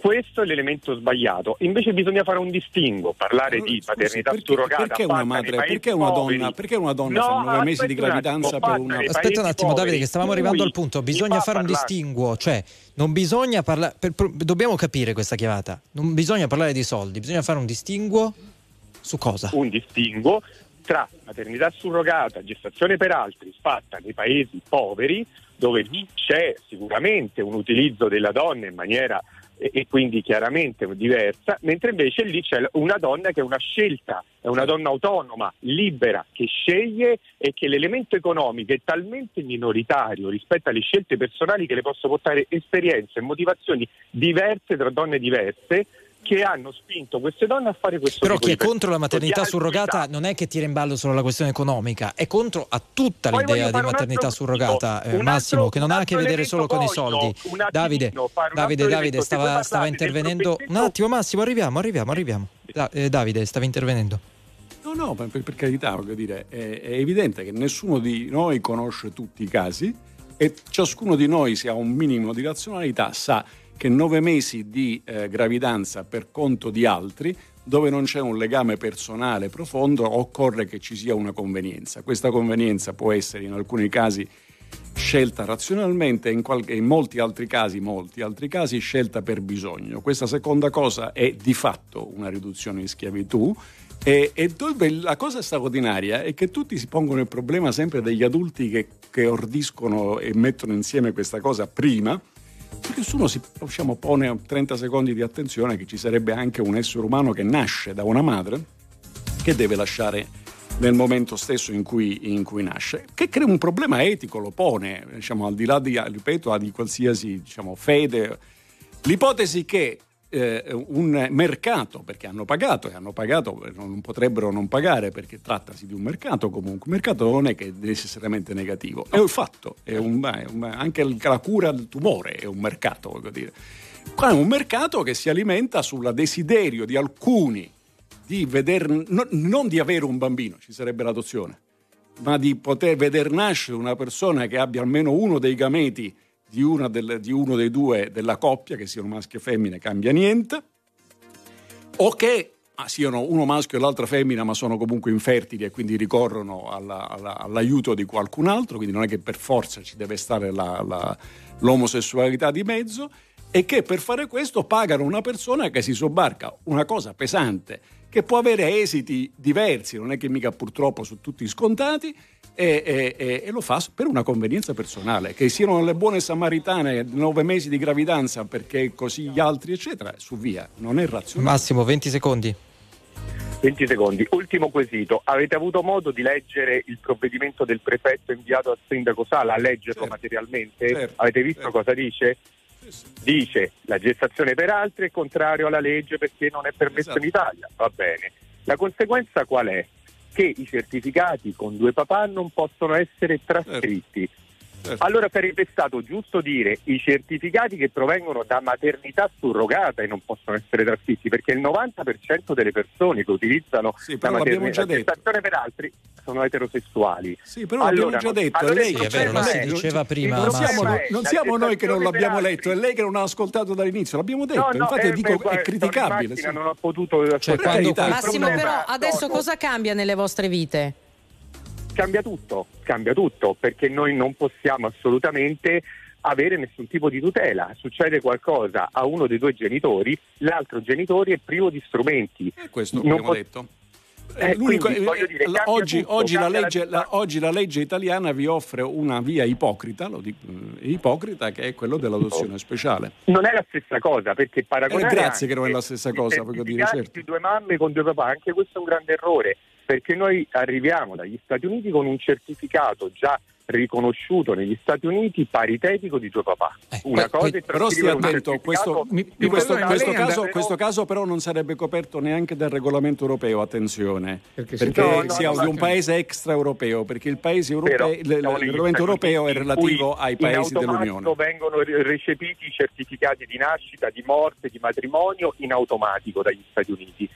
Allora il problema io pongo Beh, certo, sempre, sono obiettare, due papà, no, i problemi, oppure la gestazione per altri? Perché eh, non, ma non è la stessa ipotesi, cosa, la morte e la nascita, adesso francamente. No, no, no, no, sono due papà i problemi, oppure la gestazione per altri? Grazie oppure... Massimo. Grazie, grazie, grazie. Ci dobbiamo salutare. Però sta scatenando molti messaggi questa chiamata, sì, inevitabilmente. Eh. No, è curioso, Massimo l'ha fatto capire che con grande onestà, insomma, loro sono andati negli Stati Uniti, hanno certo. pagato. Hanno evidentemente anche i mezzi per farlo. Quello che mi lascia un po' perplesso di tutta questa vicenda è constatare come nella maggior parte dei casi, ritorno al discorso di Lucetta Scaraffia, eh, prevalentemente è di un ceto medio-alto il problema. Sì, perché gli altri non se lo possono permettere. Eh, esatto. Eh, gli altri non se lo possono permettere, è un dato di fatto. Eh, leggo questo messaggio, poi cambiamo. Vai. Perché questo signore con tutto sto desiderio di diventare padre non è andato in un orfanotrofio o senza H ha fatto ricorso all'affido? E avete presente come funziona l'affido in Italia attraverso i servizi sociali oppure addirittura l'adozione? Brava. Gli orfanotrofi non esistono neanche più, quindi di cosa stiamo parlando? Brava. Chiuso. Infatti vanno quasi eh, tutti all'estero. Giancarlo, Giancarlo, siamo da te, benvenuto. La maggior parte delle adozioni sono all'estero. Buongiorno, eh, buongiorno a tutti, e R T L anche mia. Da dove, Giancarlo? Da, da dove ci da chiami? Da molti anni, provincia di Roma. Ok, vai. E come ho detto alla, al vostro centralinista, purtroppo eh, mi sto rendendo conto che eh, tutti questi discorsi che si fanno hanno sempre comunque una finalità di accontentare, eh, a seconda delle bandiere o delle campane, Eh, chi è contrario, chi è favorevole, due maschi, due femmine, eccetera eccetera. Non ho mai sentito ancora una volta parlare del bambino o della bambina che vengono dati in adozione. Nel momento in cui questo bambino o questa bambina vengono dati in adozione o comunque vengono affidati a una famiglia che dove ci sono due maschi, o papà uno, papà due, o due femmine, mamma uno, la mamma l'altro, e cresce confrontandosi con una realtà e con una società che è diversa, perché ci sono famiglie che hanno un papà e una mamma riconoscibili perfettamente eh, integrati nel sistema, diciamo nel, nella, nella sì, tipologia, chiamiamolo è chiaro, così. È chiaro quello che okay. vuole sostenere. Le, vorrei fare una domanda. Se vengono Però dati, la domanda se è vengono questa, dati, no, per, no, aspetti un attimo. Cioè, se vengono, vengono dati, dati questi adoz... bambini che crescono in una situazione è anomala chiaro, perché, sì, è perché chiaro, non è però, normale. Ho capito, ma la sua premessa è vengono dati in adozione, corretto? Esatto. Come Perfe- crescono? No, si fermi questi... un attimo. Ah, prego. Se vengono dati in adozione non cresceranno no, no, mai no, in una vabbè, condizione vabbè, normale, io... sono privi dei genitori. Quindi no, che lei fa, sta facendo d'accordo. confusione fra la genitorialità e l'adozione. Ma eh? poi torniamo al discorso dell'adozione eh, che è praticamente eh, esatto. impossibile. Qui è un altro eh. discorso, parliamo di maternità surrogate, Giancarlo. di coppie omosessuali sì. che hanno in quel momento lì non un bambino. Necessariamente, non necessariamente omosessuali. Sì, sì, no, ne, sì. ne parlavamo prima, sì, effettivamente okay. è vero. Ci sono anche coppie eh, Giancarlo, ci salutiamo, grazie. Grazie okay, mille. Grazie a voi. Buona grazie domenica. Lino, benvenuto. Buongiorno Dino, eh, ah, con la Dino, D. Dino con la D, vai, vai. Niente, eh, dunque, Dove io, sei, Dino? io sono a Riccione. Okay. E, dunque, mh, io faccio il caso di la mia nonna materna, ebbe nove figli, eh, la prima morì durante la guerra, l'ultima, la più piccola, sostanzialmente ave- lei aveva una cugina che viveva a Genova, che non, ave- che non ave- poteva avere figli. Questa bambina, eh, mia nonna, la cedette alla sua cugina, eh, è rimasto il rapporto mam- come se lei avesse due mamme.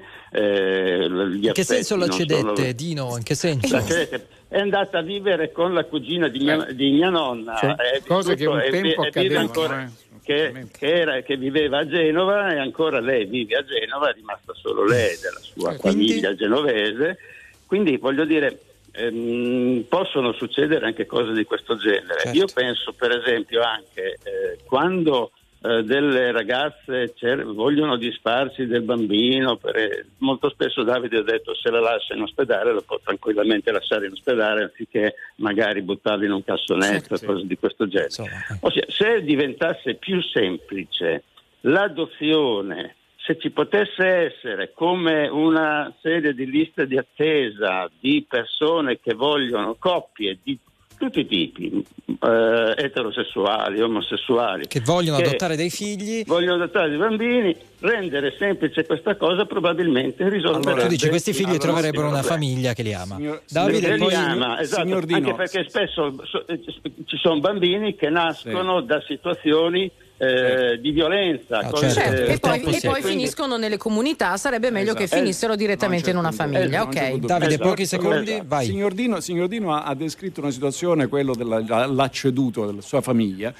Eh, Sembra l'arminuta, no? Il romanzo. Eh no, ma ah. guarda, eh, guarda è, è, è la situazione dell'attuale ministro della famiglia, l'onorevole Eugenio Roccella, il ministro Eugenio Roccella. Non rivelo nulla di particolare, l'ha raccontato lei in un, sì. in un libro. Aveva un grande padre, peraltro un grande radicale, e, e, e una madre assolutamente vivente e operante, che però preferirono lasciarla alla zia eh, nella, nella, nella casa. Quindi non è così. Il tema... Rendere più facile l'adozione, non c'è dubbio, l'adozione va resa più facilmente, più facile, però attenzione, c'è un signor giudice tutelare, nei cui panni non vorrei mai stare, che prende una decisione di prendere un bambino, un minorenne, e darlo a qualcuno. Voglio dire, non è che poi sia una di quelle scelte che si fa, di quelle decisioni che si prendono burocraticamente, ci metti certo. il timbro, bisogna necessariamente conoscere un po', approfondire. Non no? c'è dubbio, non c'è dubbio su questo. Allora, torneremo a parlare di questi temi, immagino, nelle prossime settimane, anche con voi. dieci e cinquantuno, torniamo alla Stramilano, Arena Civica, se non vado errato, Fulvio Giuliani e Walter Zicolillo, a voi. Confermo, eccoci qui, ancora buona domenica a tutti dall'Arena Gianni Brera di Milano. La denominazione che è stata meritoriamente mutata dopo la scomparsa dello straordinario. Si è interrotto il, il collegamento, credo, eh, vediamo se riusciamo a ripristinarlo, eh, dall'Arena Civica, punto di arrivo della Stramilanina e non solo, anche della Stramilano da dieci chilometri. Fulvio Giuliani e Walter Zicolillo sono collegati con noi, almeno lo erano fino a pochissimi secondi fa, adesso stiamo prontamente sistemando il collegamento. Intanto per le strade frattem- di Milano continua lo sciame certo. di tutti i, i concorrenti con le loro pettorine, con i pettorali, tanti tranne, con i passeggini. Tranne il grande Zicolillo, eccoli, che ha la pettorina lì. Ma era già all'arrivo. Contestano, Fulvio, eh, contestano, non so se anche Walter ci sente, il no, fatto che voi sentono. abbiate la pettorina ma siete arrivati direttamente no, lì. Zicolillo si è vestito così stamattina ed è stamattina sceso da preso, casa. Ha guardato dal balcone quelli che arrivano. Eccoli, eccoli, eccoli. Fulvio, forse. Walter, a voi. Io sono sceso da casa. Ci riproviamo, ci rip- chiediamo scusa, ma potete immaginare il numero di cell di smartphone attivi in questo eh certo. momento in arena, che è un luogo iconico della città ed è un luogo importantissimo dal punto di vista storico. Walter Zicolillo, eh, parentesi Wikipedia sull'Arena Civica di Milano, Gianni Brera. Allora, sì ragazzi, è stata costruita nel milleottocentosei per volere di Napoleone Bonaparte dall'architetto Luigi dall'arricano. E... esatto. Vi sentiamo allora molto facciamo male. Così facciamo al volo, eh, lo dico ai registi, uno, uno switch telefonico, così vediamo di sentirvi bene almeno in queste ultime battute. Nel frattempo è ancora in corso, naturalmente, perché lì la strada è lunga, la mezza marito- maratona, la Stramilano Half Marathon, partita alle dieci, eh, lì partenza e arrivo coincidono perché si tratta di Piazza Castello, ventuno virgola zero novantasette eh, chilometri. Poi c'è il villaggio degli atleti, poi nelle, nei prossimi minuti andremo ancora a ripescare gli altri nostri inviati e la madrina di questo evento, che è la nostra Paola Di Benedetto. Beata lei che ha sparato il colpo di cannone questa mattina. A proposito di Napoleone, l'atmosfera è, è un po' quella, stiamo cercando di recuperarli. Prenderà una rubrica Donna Cannone, Don, la donna famosa. Eccoli qua, originale. Eccoci telefonici, non dovremmo avere problemi. A voi? Speriamo. Ci sentite bene? Benissimo, vai, vai. Oh, molto bene. Ok, Walter era arrivato quindi a Gianni Brera, qui è intitolata l'arena voluta da Napoleone Bonaparte nella sua amata Milano, permettimi di aggiungere. Walter? Allora Gianni, certo, eh, amava definirlo questo impianto lo stadio più moderno di quelli antichi, è veramente un'icona di Milano e adesso vediamo che sono arrivate ormai migliaia di partecipanti, veramente migliaia ce ne sono, ormai a perdita d'occhio vediamo solo persone che arrivano dalla fine della dalla seconda cinque maratona, e dalla, dalla dieci, dieci, sopra, e tantissime anche dalla dieci, dobbiamo dire. Prima di salutarvi, permettetemi, questo è un regalo per Andrea Pamparana e un piccolo dolore per Walter Zicolillo. Questa è stata la casa dell'Inter di Peppin Meazza. Vi stiamo parlando appunto dall'arena nella quale la, l'Inter leggendaria degli anni trenta giocò e vinse campionati, sì, e il Peppin Meazza Ambrosiana, poi Inter. Vorrei anche no, no, ricor- però ricordo, scusate, è un inciso. Qui io vedevo gli allenamenti del Milan con, è vero, il, ah, con è il vero. mitico Barison, mi ricordo, esatto. E venivo qui a fare il portierino. Perché eh, dovete no, sapere, vi, dovete vi sapere che Walter non si è mai mosso da lì, e per questo eh. che noi stamattina abbiamo affittato no, la sua terrazza eh, che dà proprio sull'arena civica. Già, intanto Gianni Brera abitava proprio a due passi dall'arena, in una via lì laterale. Io ho abitato per molti anni a Milano in quella zona e soprattutto mi ricordo una cosa, che da ragazzino durante le scuole medie io frequentavo insieme a un certo Marco Balestri, che sicuramente voi conoscete, personaggio noto alle cronache televisive, certo. Frequentavo l'arena per fare l'atletica leggera e roba quindi da quella crederci, pista quella pista me la sono fatta centinaia di volte, poi si usciva, si prendeva il tram e si tornava a casa. È uno spazio bellissimo, ma... multifunzionale. Allora noi grazie, adesso dobbiamo grazie. chiudere, ma eh, vedo già il collega Luca Viscardi che sicuramente vi coinvolgerà in onda per le ultime battute di questa Stramilano. Grazie a Fulvio Giuliani, grazie a Walter Zicolillo, grazie a tutti i nostri inviati per questo bel racconto cominciato prestissimo alle sei, no Fulvio? Sì, assolutamente, sì. Siamo partiti alle sei con i primi collegamenti di Luigi Santarelli. Quindi, molto insomma, bene, allora totale. Grazie a tutti, anche alla nostra squadra tecnica di R T L centodue e cinque che oggi è sul pezzissimo. Gran finale, Barry White dell'Indignato.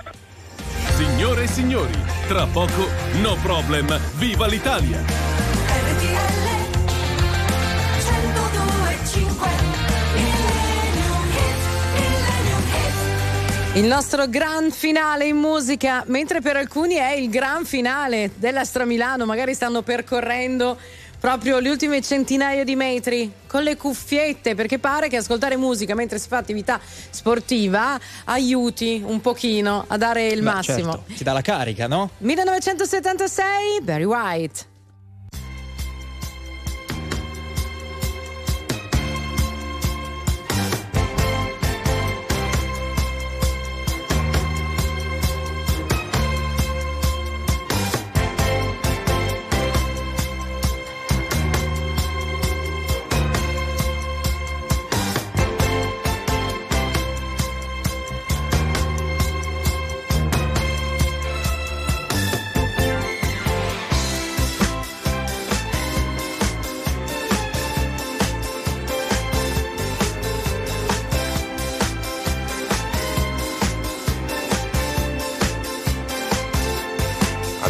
love you.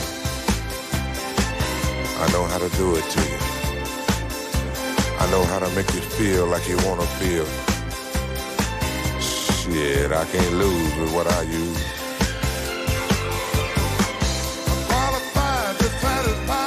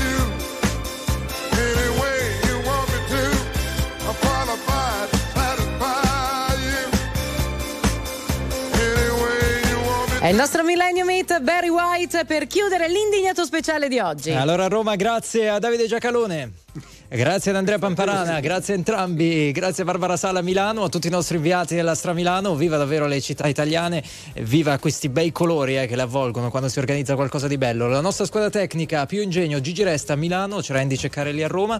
Ultime notizie con Max Vigiani. Grazie a tutti. Ciao.